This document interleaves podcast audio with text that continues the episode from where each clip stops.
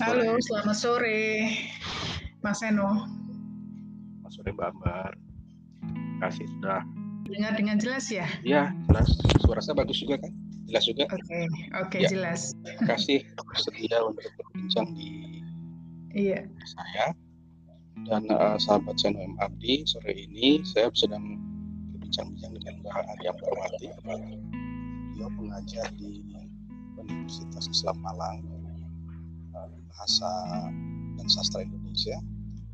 Eh, saya dipertemukan melalui teman yang sedang mengerjakan proyek agak ambisius eh, konservasi dan karena Mbak Amar juga aktif kebetulan yang menarik untuk menjadi uh, tentang buku anak dan tentang dunia anak. Nah Mbak Ambar, uh, saya pernah mengasuh acara, ikut mengasuh acara anak. Kemudian ketika saya pernah buku, Mm-mm. saya pernah pulang punya Pak Raden anak Hmm. Nah, saya tidak tahu sekarang Yang judulnya Dan- apa? buku kucing untuk kakek itu salah satunya. Oh ya. Mm-mm. Nah, yang saya, saya ingin sepengamatan Mbak Ambar sekarang dunia buku anak seperti apa sih Mbak? Oke, baik. Em, se, se, sependek pembacaan saya ya, Ya, dan se, sependek pengetahuan saya, itu pendeknya pasti Mbak panjang itu kalau Mbak Ambar karena kebetulan saya eh, tesis saya di S2 saya tuh juga meneliti tentang eh, semesta cerita anak ya khususnya eh, cerita anak yang ditulis oleh anak-anak sendiri. Ya. Nah, kebetulan waktu itu seri seri KKPK ya kecil-kecil punya karya. Karya Iya, kecil-kecil punya karya itu eh saya bersentuhan dengan kecil-kecil punya, punya karya ketika anak-anak saya, dua putri saya ini SD ya, sekolah sekolah dasar ya, mulai dari SD kelas rendah sampai SD kelas tinggi, itu mereka eh, bacaan salah satu bacaan mereka adalah kecil-kecil punya karya. Ya, kalau nggak salah Darmi Mizan ya betul. Iya, Darmizan eh, lini. eh, mereka punya lini penerbitan khusus untuk cerita KKP Darmizan. Nah itu em, saya akhirnya ikut baca, tapi akhirnya anak-anak saya udah bosan karena mm, mereka merasa nggak nggak nggak nggak tertantang lagi baca ceritanya. Ketika saya ulik, ketika saya tanya, itu Mas Abdi, eh, Mas eh, Seno maaf. Uh, itu terjadi di tahun 2000 eh, 2010 ya, uh, 2010. Terus kemudian saya tanya, apa yang bikin eh, mereka nggak suka lagi? Saya ulik lagi, ternyata akhirnya jawa- salah satu jawabannya adalah saya tuliskan dalam eh, tesis saya mhm. yang judulnya adalah stereotipi karakter tokoh perempuan anak dalam cerita KKPK. Nah, jadi di situ ternyata stereotip yang melanggung, yang melanggengkan stereotipi tentang uh, perempuan anak itu lemah, perempuan anak itu harus dibantu, perempuan anak itu nggak boleh main di luar rumah sesering anak laki-laki, tidak boleh melakukan aktivitas yang apa banyak menggunakan kekuatan fisik gitu ya, Ya. seperti laki-laki. Ya dan harus lebih banyak apa menyenangkan orang lain. Lah itu yang ternyata bikin bikin eh, para pembaca yang kebetulan eh, adalah anak saya itu kemudian eh, tidak mau lagi lanjut membaca cerita KKPK. Oke mereka KKPK tapi yang kemudian serinya itu serinya horor. Oke. Ya, ya, itu serinya horor karena eh, bagi mereka eh, cerita horor itu eh, menantang karena eh, apa namanya?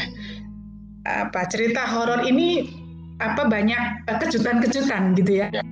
Yang tidak mereka dapati ketika mereka baca cerita-cerita fantasi eh, KKPK gitu. Mhm. Terus akhirnya kemudian saya eh, bahwa ini ini sebetulnya persoalan uh, mendasar ya dalam dalam uh, semesta semesta kita bukan hanya semesta anak-anak karena apa? Karena apa yang diwariskan pada anak-anak mulai dari pengasuhan orang tua, terus kemudian apa pendidikan di sekolah itu kan mereka serap semua ya, anak-anak serap semua, termasuk uh, para penulis cerita. Ya, gitu. Jadi ada juga akhirnya cerita yang anak-anak saya baca dan saya teliti uh, bagaimana eh, anak-anak uh, uh, perempuan anak ini, saya pakai istilah perempuan anak ya, ya. perempuan anak ini untuk bisa uh, dirinya diterima bahwa dia itu harus apa penampilannya itu harus feminin, hmm. harus pakai rok, terus harus dandan gitu ya, harus pakai make up gitu ya. Itu jadi ini stereotip banget gitu ya. Lah justru yang melanggengkan itu adalah penulis penulis perempuan anak-anak sendiri. Gitu Mas Ana. Itu itu persoalan pertama. Terus kemudian persoalan kedua uh, di era anak-anak saya itu uh, di era tahun 2010 itu kan berarti sudah uh, apa namanya 10 tahun yang lalu ya? ya, ya 10, 10 tahun yang lalu. Waktu itu banyak sekali superhero superhero yang uh, juga dibaca oleh anak-anak ya. Seperti misalnya ada Shinchan ada apa namanya Naruto gitu ya, ya. dan anak saya juga juga juga tumbuh dengan dengan dengan komik-komik manga gitu ya bahkan uh, saya pikir ini juga akhirnya mewarnai kalau misalnya saya mau melakukan penelitian etnografi ya ke ke anak-anak saya sendiri sebetulnya sebetulnya menarik ya mereka bisa menggambar itu dengan uh, melihat uh, karakter karakter manga. Jadi ada satu masa gambar-gambar mereka itu manga manga banget gitu ya. Hmm.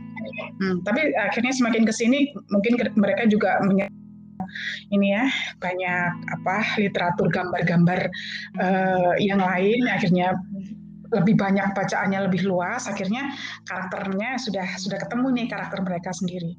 Termasuk bagaimana mereka harus bercermin di kemudian melihat apa memain-mainkan wajah mereka dan kemudian mereka baru bisa menggambar. Itu juga saya sadari ternyata oh anak-anak itu belajarnya dengan dengan cara seperti itu ya. Yang saya sendiri saya sendiri nggak bisa gambar gitu ya dalam bahasa dalam bahasa musik itu gambar saya mungkin udah fals gitu ya ngurun gambar garisnya nggak pernah kenceng gitu ya bengkong yeah. dulu gitu. Itu itu yang kedua. Terus kemudian yang ketiga tapi saya lihat apa namanya 10 tahun terakhir ini juga ada banyak sekali perkembangan. Termasuk uh, salah satunya adalah kita punya penulis yang penulis cilik namanya Abinaya Gina Jamela.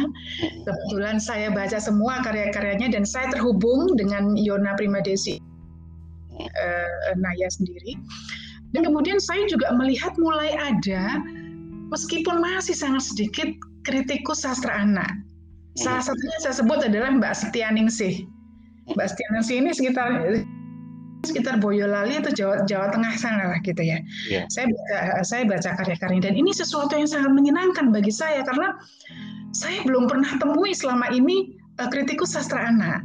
Dan ini kemudian um, jangan bagaimana kemudian ketika karya sas apa eh, cerita anak terus kemudian karya-karya yang dibuat oleh anak itu semakin mudah diakses, mudah dijangkau baik di toko-toko buku maupun di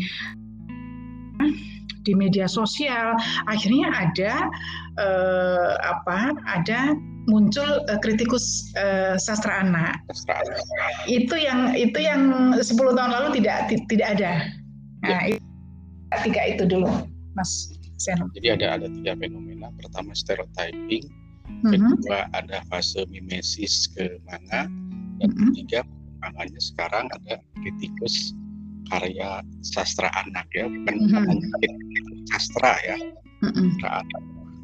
barang baru buat saya itu. Kritikus iya. sastra. Bang kritikus sastra aja jarang gitu. Jarang, iya iya. Tapi kalau kritikus uh, dewasa sih kita udah punya banyak ya. ya ya ada si Sun Lee, uh, Thomas Alexander gitu ya paling enggak. Tapi kalau ya. saya memang saya baru nemu satu, baru Mbak Setianingsi ini. Ya. Surprise juga saya. Ya surprising untuk kehadiran Mbak Setianingsi. Semoga mendengarkan. Selamat datang. Mm -hmm. nanti melahirkan karya-karya sastra yang baik, yang mm -hmm. bagus. Mm -hmm. Nah, gitu, menantang. Nah, uh, Mbak Akbar, kalau pengalaman saya dulu membaca Tintin, membaca mm -hmm. kawan, kawan ya, membaca trio detektif, mm -hmm. Sabta Siaga, itu kan mm -hmm. kita akan membaca merata terlibat. Uh -uh. Kemudian juga si anak perempuannya ada sih memang anak perempuan yang tetap nggak boleh ikut karena dianggap permainan laki-laki tetap tapi si anak perempuannya juga bukan tipe anak perempuan yang menyerah yeah. pada stereotip ya tetap aja maksa apa sih problem kenapa uh, anak Indonesia kenapa tidak ada yang atau jarang digambarkan yang begitu kalaupun ada pasti harus tomboy gitu ya mm-hmm. padahal kan keberanian mm-hmm. anak yang tomboy mm-hmm. oke okay. kita lihat ya uh, pendidikan uh, di Indonesia itu kan uh,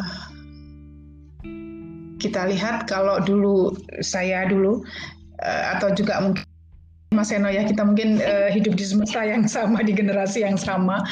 Um, guru itu kan selalu meminta kita untuk menjadi anak yang manis. Terus kemudian kalau di di, di, di Surabaya di sekolah saya dulu di Surabaya di SD Bubutan itu anteng-antengan gitu siapa yang paling anteng siapa yang paling uh, apa bisa diam duduk duduk duduk manis gitu itu pulang duluan gitu kan nah, benar-benar. Iya, itu itu sangat sangat melekat di, di saya gitu. Padahal uh, kami itu berlima. Saya saya uh, saya sulung ya. Adik saya empat perempuan semua dan kami tumbuh itu semua dengan buku. Kami semua tumbuh dengan buku. Uh, saya tidak mendapatkan kenikmatan itu ketika saya di sekolah. Bagaimana kemudian saya tidak leluasa untuk mengakses uh, buku bacaan yang ada di perpustakaan.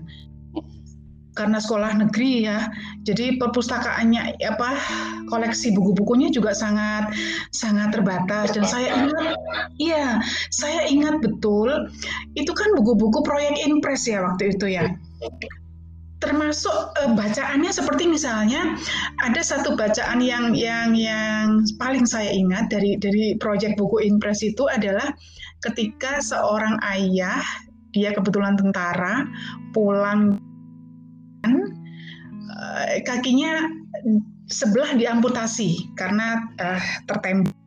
Dan kemudian uh, jalan uh, pakai krek gitu ya pakai pakai bantuan krek. Dan kemudian anaknya melihat dia melihat oh, ternyata bapaknya tidak akan pernah sama lagi lah itu itu itu sangat sangat mengesankan juga uh, cerita ceritanya Pak siapa almarhum Sukanto SA ya itu sangat sangat sangat dengan dengan saya bagaimana uh, Pak Kebun gorengkan sukun. Saya, saya saya ingat betul cerita itu ya. Dulu kan kita kalau sekolah di SD SMP itu selalu kita sangat akrab dengan yang namanya tukang kebun. Iya. Ya. ya dengan Bu Kebun juga kita sangat akrab gitu ya karena Bu Kebun itu bahkan kadang orang pertama yang kita jumpai di di halaman sekolah itu adalah Bu Kebun dan Pak Kebun karena aktivitasnya yang lebih banyak di di, di luar ruangan apa membabati rumput atau nyapu ya, ya kok sekarang kan semua sudah di outsourcingkan semua gitu ya. Nah, kalau kalau eh, Pak Kebun termasuk nyebokin anak-anak kalau ada yang betul betul. Termasuk bikinkan teh ini kan kepala sekolah, guru-guru, iya. Dan kadang nganter pulang kalau anak-anak ada yang sakit. Oh, iya. Ya. Hmm. Itulah. Sementara seperti itu kan nggak nggak nggak nggak kita dapati lagi ya. Terus kemudian eh, pendidikan di sekolah kita dulu itu di tahun 80-an itu kan sangat-sangat normatif ya. Saya itu ingat kalau misalnya teman saya yang ngacung angkat tangan itu sangat jarang gitu ya dan kita lebih banyak menerima uh, apa proses komunikasi pendidikan itu yang satu arah gitu ya guru yeah. menerangkan siswa menelan aja gitu telan aja semua gitu jadi ya ya senang sekolah tapi senangnya sekolah itu ketemu dengan pun dengan ketemu apa teman-teman sekolah jajan di kantin gitu bukan dalam suasana karena intelektual yang dibangun secara apa ya uh, mengondisikan kita menjadi orang yang sangat kritis gitu ya tidak dulu itu kan kalau, kalau ada anak yang ngacung itu hanya anak-anak yang pinter. Mm-mm. Dan yang, itu dianggap merepotkan ya. Kalau bahasa Sundanya pupujian gitu pengen dipuji. Iya. kalau bilang udah jangan nanya mulu biar cepat pulang. Oh, betul. Jadi tidak ada tidak ada suasana suasana akademik yang memfasilitasi kita untuk bisa debat, ya, untuk ya. bisa terbiasa berbeda pendapat, untuk terbiasa mengelola perbedaan. Itu nggak ada suasana akademik ya. kayak gitu. Nah, kalau kalau fakta di masa lalu begitu kan kita tidak ingin di masa depan terjadi. Mm-hmm. Oke, kalau kita masukkan dalam konteks bagaimana membuat uh, buku cerita masa depan, atau masih perlu nggak sih ada buku cerita anak? Mm-hmm. Kalau formatnya harus seperti apa? Mm-hmm. Oke. Okay. Uh, eh, dunia ini sampai sekarang itu kan digerakkan oleh dongeng ya. Oke. Okay. Digerakkan oleh segulungan kisah manusia. Dan sebelum masuk ke tradisi tulis ya kita uh, oral oral uh, tradition ya tradisi tutur kita kan. Ya tradisi lisan kita kan juga sangat kuat. Termasuk saya itu betul itu ya bapak saya ibu saya eyang putih saya eyang putri saya itu apa apa apa. Uh, saya cukup beruntung uh, mereka ini pencerita yang ulung. Oh, iya. pencerita yang ulung dan ekspresif gitu ya. Tapi kadang itu tidak saya temukan di sekolah gitu ya dan itu akhirnya ada yang ada yang hilang. Kenikmatan uh, kenikmatan uh, diberi cerita itu kan uh, sebetulnya bagi siapa pun sih. Kalau saya sekarang termasuk orang yang sangat sangat suka menyimak cerita apa pun itu ya. Dan sebetulnya itu kan itu kan bawaan ya bawaan manusia. Ketika dia apa ingin mendengarkan apa suka mendengarkan cerita dari orang lain suka mendengar apa pengalaman-pengalaman dari orang lain. Dan itu sebetulnya apa namanya uh, harus menjadi uh, pupuk yang terus menerus di uh, diberikan karena dengan itu kan menumbuhkan imajinasi menumbuhkan proses berpikir, membandingkan, terus mengasosiasikan, bahkan juga berusaha mensintesiskan apa sih uh, yang bisa didapat dari cerita yang uh, disimak tadi gitu. Jadi menurut kuncinya sebetulnya adalah di guru. Kita itu harus punya guru-guru yang sangat ekspresif, punya guru-guru yang tanda petik gila gitu ya, gila. Apalagi guru bahasa Indonesia. Guru bahasa Indonesia harus cinta mati sama sastra Jadi poinnya di situ dulu ya di guru. Mm -hmm. Kemudian setelah di guru, tadi kita bicara sedikit soal uh, uh, apa tradisi storytelling orang-orang tua kita mm -hmm. ada itu tradisi. Sekarang bagaimana menumbuhkan tradisi storytelling di kelas dan di masyarakat? Mm. Oke. Okay.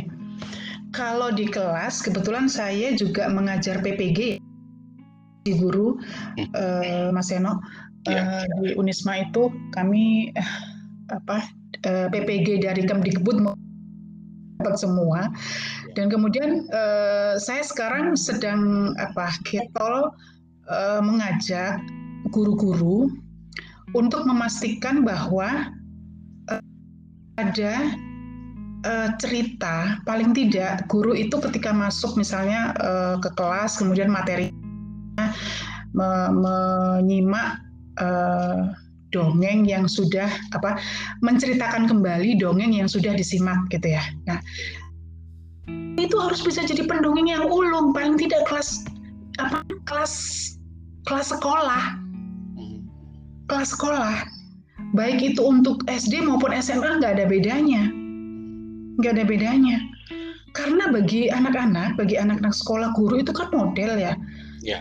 Kadang kalau orang tua apalagi anak SD, anak TK, anak PAUD gitu ya, bahkan mungkin juga untuk untuk untuk uh, lebih ngedengerin gurunya dibandingkan orang tuanya gitu ya. Nah, saya pikir memang harus ada revisi ini ya. Apa terobosan yang sangat sangat ekspresif kalau menurut saya ketika membawakan sastra itu di kelas. Saya punya satu teman namanya Mas uh, Mas Dibio, guru S 10 Kota Malang, kebetulan juga alumni UM tapi jauh di atas saya. Beliau ini sangat senior sekali dan beliau ini adalah salah satu prototipe, salah satu model guru bahasa Indonesia yang uh, tahu bagaimana memajankan sastra kepada anak-anak, kepada siswa. Ya, saya pikir harus dimulai dari itu karena karena tidak bisa tidak kita tidak tidak bisa mengatakan kalau ada uh, satu guru mahasiswa saya gitu di kelas, bu saya tapi saya kan sukanya bahasa aja, nggak suka sastra. Eh tunggu dulu, di sastra itu kan fenomena kebahasaan, ada fenomena kebahasaan itu semua ada di situ. Iya. Mau cari mau cari kosakata model apa yang nggak ada di sastra? Ada semua, ya kan? Kita mau cari dari puisi, kita mau pros, prosa, mau cari ke yang novel, cerpen, pentigraf sekalipun. Iya. Dialog-dialog dalam drama sekalipun. Nah, udah sekarang kalau misalnya guru-guru, calon guru ini merasa nggak punya kompetensi, ayo sekarang ajak anak-anak untuk nyimak yang namanya podcast sandiwara uh, sastranya. Uh, apa et budaya saya itu. Terus juga yang di Diva Litera anak-anak sekarang kan sudah sangat terbiasa dengan podcast ya dengan dengan anchor dan aplikasi itu dengan dengan sangat mudah ada di HP mereka. Jadi saya pikir Tinggal, manfaatkan itu. Jadi ada mengundang hmm? anaknya untuk mau datang untuk mau berkunjung ke podcast berkunjung hmm. ke mereka. Juga masih terasa bukan untuk anak-anak. Iya, iya masih masih belum anak masih dewasa ya, masih masih untuk dewasa, iya. Ya, gitu bukan kebutuhan. Nah, jadi menurut saya, jadi menurut saya, ayo gunakan itu, gunakan media sosial iya. itu yang sesuai dengan supaya sastra itu masuk gitu. Jadi nggak nggak ada lagi cerita guru bahasa Indonesia itu kemudian nggak suka sastra nonsens nggak bisa harus jatuh cinta harus jatuh cinta apa pun apa pun apa pun caranya saya bilang begitu saya selalu ngompori gitu. Nah balik lagi ke soal uh, cerita anak hmm. kan tadi kita secara garis besar bicara bahwa dari sisi sekolah guru harus punya uh, kemampuan untuk bercerita. Hmm Kalau bahasa saya, guru harus bisa dramatic reading lah biar mm-hmm. Kemudian kan uh, pertanyaannya kalau misalnya kita mengajak anak untuk melihat uh, media-media sosial yang ada atau media digital yang ada soal uh, yang berisi soal cerita anak, mm-hmm. yang selanjutnya adalah kira-kira bagaimana melatih mereka agar bisa menulis seperti dulu ada KKPK. Mm-hmm. Kita tidak cukup hanya mengajarkan mereka mendengar, Yeah. Saya pikir kita juga perlu mengajarkan atau memfasilitasi mereka agar bisa menulis cerita.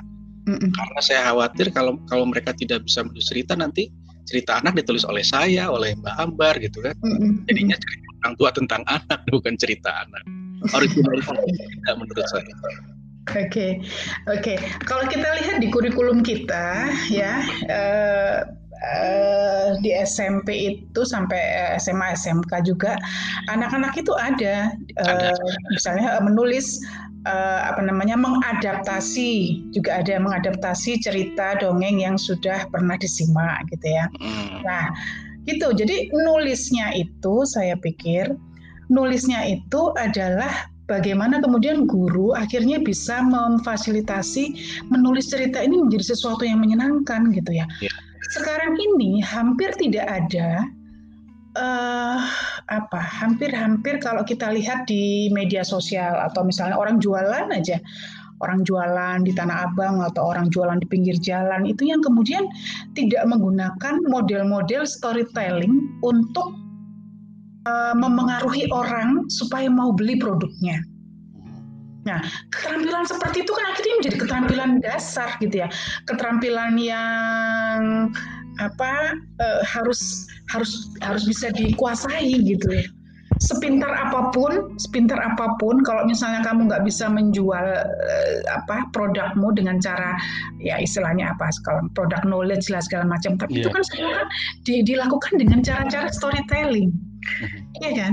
Nah jadi saya pikir uh, guru harus bisa mengajak anak-anak berpikir uh, kayaknya menulis cerita ini penting saya kuasai karena uh, apa namanya ingin misalnya seorang jadi seorang apa misalnya uh, apa produk spesialis atau menghasilkan produk ini dia harus bisa presentasi dengan baik. Nah presentasi dengan baik itu kan salah satunya adalah dengan cara bisa uh, memahami betul uh, cara kerja produknya. Nah dengan cara kerja produknya salah satunya uh, supaya menarik orang mau dengar kan pakai cerita. Nah, itu yang saya pikir. Jadi guru jangan hanya letter luck gitu menuliskan anak-anak indikator setelah kita belajar ini kita bisa in satu dua tiga. Saya pasti marahin guru yang seperti itu. Iya iya. Langsung ketika ya kan ada ada peer teaching ya ada peer teaching ada ada namanya uh, kelas apa mereka harus ngajar gitu ya micro teaching gitu ya. Ada micro teaching juga. Saya pasti marahin jangan gunakan dengan bahasa mereka pikir dengan bahasa mereka kalau si A bisa menjual lebih banyak, sementara dagangannya sama dengan si B, apa yang dilakukan si A? Oh, ternyata si A bisa menarasikan uh, produk jualannya dengan baik, bisa menarasikan jasanya dengan baik.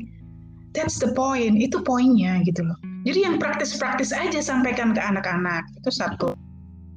Seno. Terus kemudian yang kedua, saya pikir perlu kita uh, uh, banyak model ya, bagaimana kemudian uh, ya perkembangan saat ini yang saya baca dari jurnal jurnal-jurnal internasional.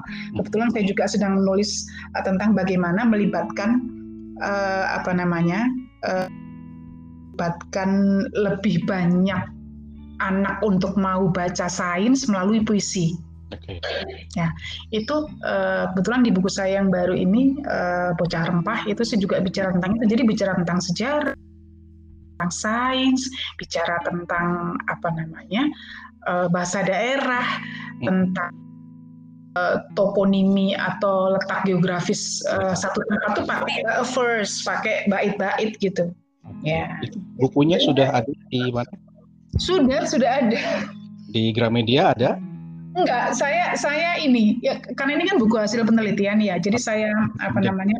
Nanti nanti saya kirim nanti saya kirim ke uh, uh, Mas Seno buku buku saya ini. Jadi ya maksudnya nanti kalau sudah ada hmm? bisa dibeli masyarakat kan bisa dicari hmm, juga. Sudah sudah bisa dibeli, tapi belinya order gitu ya. Oh masih. Saya, uh, saya cetak, uh, uh, saya cetak uh, terbatas. Uh. Jadi uh, sahabat kalau ada yang berminat untuk membaca buku ini dari uh. nanti bisa saya Mm-hmm. Kita okay. kolektif ya. ya Oke. Okay. Sampai di mana tadi? Tadi oh, sampai ya, melibatkan banyak anak. Oh ya, supaya oh. akhirnya uh, sains uh, sains itu atau misalnya sejarah atau apa pun ilmu pengetahuan itu bisa disampaikan melalui puisi. Kita lihat dulu uh, Charles Darwin nulis uh, The Origin of uh, Space itu ya, itu dia juga nulisnya pakai verse, pakai pakai ayat ya apa pakai larik-larik puisi gitu ya. Termasuk juga uh, ketika uh, filsuf-filsuf Yunani Romawi itu kan juga mengantarkan pengetahuan tentang semesta itu kan juga melalui puisi. Iya, cara kalimat indah yang dengan diksi yang sangat terpilih gitu ya. ya. Jadi kalau kita sekarang menganggap bahwa fiksi uh, uh, puisi itu is about feeling, sementara di sisi lain science is only about uh, reality atau fakta itu sama sekali apa menegasikan sejarah kemunculan uh, pengetahuan dalam bentuk puisi gitu. Jadi saya pikir ayo kita ini ini waktunya kita mengembalikan mengembalikan lagi uh, bahwa puisi dan kelahiran sains ini dari satu rahim yang sama gitu loh. Jadi artinya dua-duanya sangat disukai manusia gitu ya. Jadi termasuk uh, apa namanya uh, dalam penelitian saya juga menunjukkan bahwa sebetulnya seperti nursery rhymes ya uh, senandung buayan uh, tak, tidak ada seorang ibu pun ketika dia mengandung 9 bulan menyenandungkan apa pun untuk anaknya. Ya meskipun rengeng fales atau apa itu ibu pasti selalu berusaha untuk menyenandungkan uh, apa namanya atau membacakan uh, apa namanya kalimat-kalimat atau kosakata yang menarik Betul. menghubungkan dia dengan si si si jaban bayi. Termasuk juga orang-orang dewasa yang ada di sekitar anak-anak. Mereka hmm. pasti apa uh, menyenandungkan tembang dolanan dulu ya. Kalau misalnya uh, uh, di Jawa itu saya saya sangat lekat dengan tembang-tembang itu tembang dolanan tuh. Jadi saya pikir kalau kita uh, menyatakan bahwa puisi itu jauh dari anak-anak sebetulnya sangat-sangat salah. Karena kan justru uh, karya sastra pertama yang diakrabi oleh anak-anak itu adalah ya syair, lagu sih itu. Dan dan itu bisa dijadikan modal ya untuk mengajarkan hmm. kepada anak untuk mulai menulis secara poetis. Hmm. Mulai dari yang pendek-pendek sampai akhirnya nanti bisa meningkat. Misalnya tadinya cuma bisa dua baris, bisa lima mm -hmm. baris, 10 baris, bisa 12 halaman, 24 halaman. Betul. Bisa jadi deh buku anak ya yang dibuat oleh anak. Mm -hmm. Nah, Mbak, uh, di luar soal uh, bagaimana melibatkan anak, ada satu faktor lagi yang menurut saya ini juga penting, mm-hmm. yaitu bagaimana mengembangkan imajinasi anak. Ya, Karena ya. kalau tidak tumbuh, yang muncul nanti karya yang, yang stereotyping. Betul. Ya kan? Saya pernah membuat tiga buku, waktu itu buku proyek mulai uh, diterbitkan Kanisa Eksa. Mm-hmm. Itu buku uh, tentang uh, satu cerita tentang anak gajah mm-hmm. yang masuk ke dalam uh, sebuah lubang. Ternyata di dalam lubang itu ada ruangan yang bagus, ada uh, akar yang bisa ngomong. Kemudian mm-hmm. semakin sampai ke bintang. Itu kan mm-hmm. imajinasi Mm-mm. Ini penting untuk justru memancing kreativitas anak untuk mencari sesuatu yang bahkan tidak mungkin gitu. Tidak terpikirkan sebelumnya ya. Selama ini gitu. Misalnya ketika kita membuka pintu kamar, eh kita pas masuk ke pintu kamar malah sampainya di tahun 2050 misalnya. Hmm. Atau di perempatan jalan tahu-tahu ya kita pas uh, kendaraan maju lagi kita sudah di zaman Belanda misalnya menarik gitu, untuk pendidikan anak. Bagaimana soal uh, mendidik anak dinas?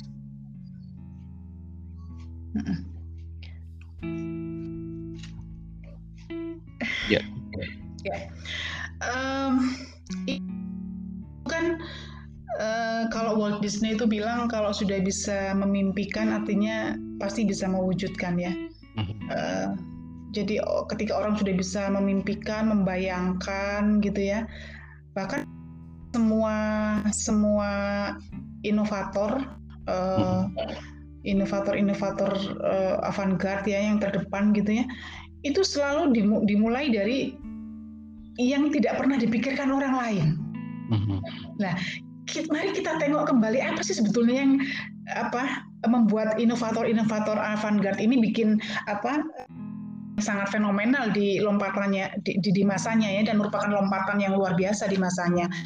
Mari kita tengok kembali apa yang sudah diajarkan oleh guru dan orang tuanya di rumah atau okay. Eh, apa yang sudah difasilitasi keluarga, lingkungan dan sekolah supaya apa namanya mereka bisa membuat uh, inovasi yang kemudian sama sekali belum terpikirkan oleh orang orang lain dan mm-hmm. itu sangat betul kalau dimulai melalui uh, imajinasi karena imajinasi memungkinkan kita bisa berpikir uh, berpikir kompleks uh-huh. Berpikir kritis dan kemudian selalu mempertanyakan ulang gitu ya. Apa betul yeah. akan seperti itu? Dan akhirnya belajar memproyeksikan. Ya dan selalu mencari kemungkinan-kemungkinan baru. Itu sangat dimungkinkan dalam dalam imajinasi uh, yeah. itu sangat penting ya. Dan kita nggak nggak sekarang ini hampir-hampir saya nggak nggak temui lagi tuh ya eh, apa eh, anak-anak saya juga anak-anak tetangga atau siapa pun anak-anak SD yang saya temui itu gambarnya ketika gambar gunung itu gunungnya gambar gunung dua terus tengahnya ada matahari gitu ya itu nggak ada lagi saya nggak ada nggak ada saya temui lagi ya, okay. jadi dari dari dari kalau dari contoh gambar itu anak-anak sekarang lebih imajinatif lah ya oke okay. nah setelah kita bicara soal pendidikan di rumah, pendidikan di sekolah, keberanian berimajinasi, kemudian kita bicara soal gagasan atau berbahasa. Nah, Mbak Amber melihat gimana sih kondisi berbahasa kita sekarang?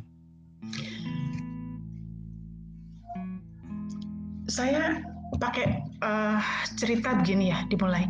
Putri saya yang pertama itu mm -hmm. uh, bahasa pertama atau bahasa ibunya adalah bahasa Indonesia. Okay. Sementara putri saya yang kedua itu bahasa pertama dan bahasa ibunya adalah bahasa Jawa. Sengaja memang. Akhirnya saya melihat bagaimana uh, dua putri uh, apa namanya uh, sama-sama ini ya, sama-sama suka uh, dengan fenomena-fenomena kebahasaan, hanya kemudian dari sisi yang berbeda. Kalau yang anak saya yang uh, pertama itu bahasa Indonesia-nya sangat baik dan benar. Jadi kadang dia waktu di SD itu ngomongnya itu sangat runtut, tertata gitu, sering di, diketawain teman-temannya karena kok bahasanya aneh gitu ya karena uh, karena grammar banget. Iya, grammar sangat tata bahasanya sangat bagus banget dan itu sering dijadikan hmm. contoh oleh gurunya untuk jadi misalnya seperti misalnya kalau kalau uh, ketika uh, tantenya melahirkan perasaan uh, uh, Mbak Pipit setelah melahirkan uh, putri pertamanya gitu tanyanya itu anak SD kelas 2 gitu ya. dan saya pikir ini ini mungkin juga karena apa pajanan bahasa Indonesia saya yang memang lebih intens dibanding dengan ketika uh, anak saya nomor dua anak saya nomor dua itu kan Jawa banget ya Arema hmm. banget ngomongnya ini banget jadi hmm. akhirnya mereka bisa saling saling isi lah itu itu, itu fenomena ya nah hmm. kemudian yang kedua uh, fenomena yang kemudian sebetulnya anak-anak kita itu seorang apa ya seorang yang hidup uh, di wilayah uh, apa di masyarakat yang multikultur, masyarakat yang ragam bahasanya sangat tinggi. Itu saya pikir anak-anak Indonesia itu sangat beruntung ya untuk mendapatkan pajanan bunyi-bunyian yang macam-macam gitu ya. Hmm. Meskipun kadang saya waktu datang pertama kali ke Jakarta, tetangga saya itu, tetangga kos saya itu orang Sunda, saya nggak ngerti sama sekali, tapi saya menikmati gitu, melodius banget. yeah. Ya, misalnya saya menikmati uh, saya datang ke ke ke Sumeneb ke ini saya yang kadang ngerti bahasanya bahasa Madura bagi saya itu melodius banget. Jadi saya pikir anak-anak Indonesia sangat-sangat terbantu dengan berbeda ini dan itu membantu mereka untuk apa namanya lebih peka terhadap uh, bahasa Okay. Yang kedua, kalau yang tentu kalau kemudian kalau kita lihat uh, bahasa fenomena kebahasaan di media sosial ini ini perkara yang beda lagi. Uh, mereka menjadi lebih ini ya netizen kita itu menjadi lebih apa namanya ya lugas gitu ya bahkan kadang uh, juga melebihi porsinya gitu ya.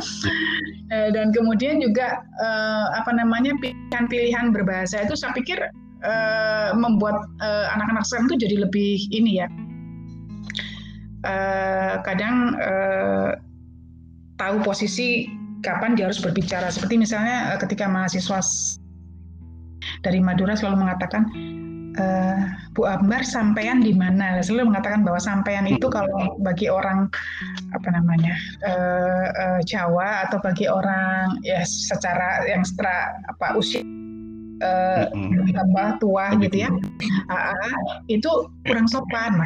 Iya. Yeah. Uh, seperti itu, uh, seperti itu memang harus sering kita sampaikan karena, karena memang mereka hidup di era yang kemudian bahasa itu sangat banyak gitu dan varian yeah. bahasa itu sangat sangat banyak.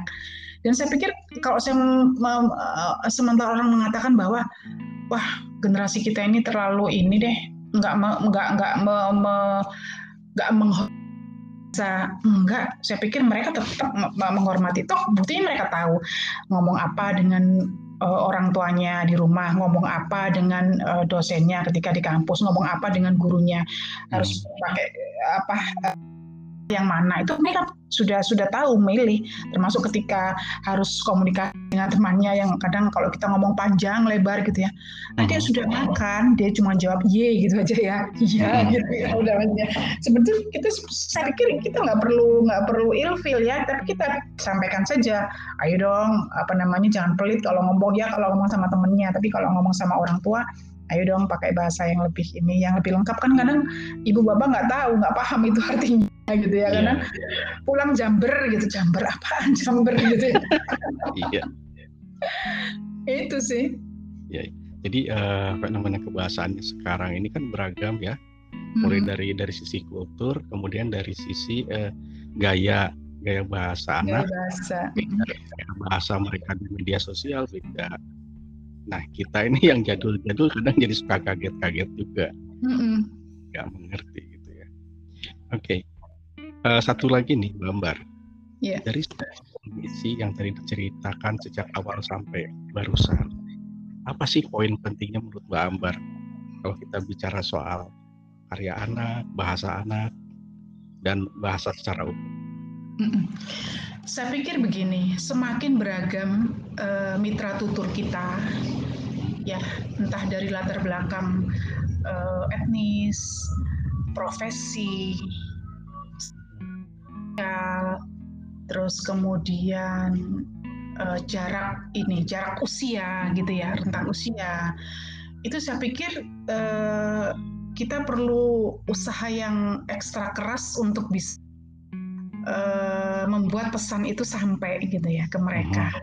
Nah, jadi saya pikir itu. Jadi bukan perkara uh, sopan tidaknya sekarang sudah sudah sangat bergeser gitu ya. Iya iya. iya. Juga bisa, sudah bisa sangat bergeser. Terus kemudian pakai emotikon-emotikon yang kemudian kadang juga kita maunya ini ternyata oh nangkapnya kok beda gitu ya. Maknanya beda. Uh, maknanya beda. Jadi saya uh, pajankan saja sebanyak mungkin uh, apa namanya uh, bacaan, uh, termasuk juga uh, berbahasa berbahasa uh, yeah. Pikir uh, ketika kita ngajak anak-anak kita pulang ke rumah uh, apa kakek neneknya gunakan gunakan bahasa kakek neneknya. Karena apa pun uh, kita harus tahu akar kita gitu ya. Akar kita sebagai ya sebagai uh, apa namanya orang Jawa orang Sunda atau orang Madura orang uh, Dayak Bugis dan seterusnya. Dan uh, saya bekal yang sangat cukup uh, untuk mereka misalnya dia harus keluar dari uh, zona nyamannya, keluar dari cangkangnya untuk kemudian melihat, oh ya ternyata ketika saya harus berhubungan dengan teman saya yang Sunda, saya harus uh, uh, kode bahasanya harus begini, bukan saja sekedar apa aksennya ngomongnya begini, terus kemudian uh, belajar bahasa uh, orang lain, tapi kemudian ada kode-kode bahasa dan kode-kode budaya yang harus yang harus kita ikuti, kita patuhi. Jadi saya pikir selama akhirnya bahasa daerah itu masih dituturkan oleh anak-anak kita, oleh kita, selama itulah saya pikir apa kita akan apa namanya kekayaan yang yang bisa kita banggakan sebagai orang Indonesia karena karena keberagaman itu termasuk keragaman budaya eh, keragaman bahasa yang akhirnya uh, memaksa kita untuk bisa memahami budaya juga. Jadi nonsens kalau kita hanya ngomong uh, budaya tapi kemudian kita juga nggak ngomong tentang uh, nggak nggak paham bahasa, tentang bahasa. Yes. Uh, meskipun dalam dalam skala yang sangat sangat sangat sedikit asal asal ngerti aja gitu ya misalnya. Saya pikir itu sih. Baik. Terima kasih Mbak Ambar pembicaraan kita Sama-sama. yang lewat dari dua menit ini cukup memberikan iya. banyak masukan meskipun masih bisa diperdalam lagi mestinya iya, ya. Iya. Dan sahabat itu tadi perbincangan saya dengan Mbak Aryam Barwati dari Malang. Uh, yang poin yang saya tangkap adalah kita punya banyak kekayaan bahasa dan jangan takut untuk belajar berbagai keragaman bahasa itu karena nanti ini akan menjadi modal terutama buat anak-anak kita ketika dia menangkap banyak sekali realitas bahasa yang bisa mereka gunakan untuk berinteraksi dengan masyarakat atau dengan Betul. orang dari berbagai kultur. Itu ya Mbak Ambar benar begitu ya? Baik. Terima, Terima kasih, kasih Mbak Ambar. Terima kasih Mas Eno, senang bisa diajak ngobrol di sini. Waalaikumsalam warahmatullahi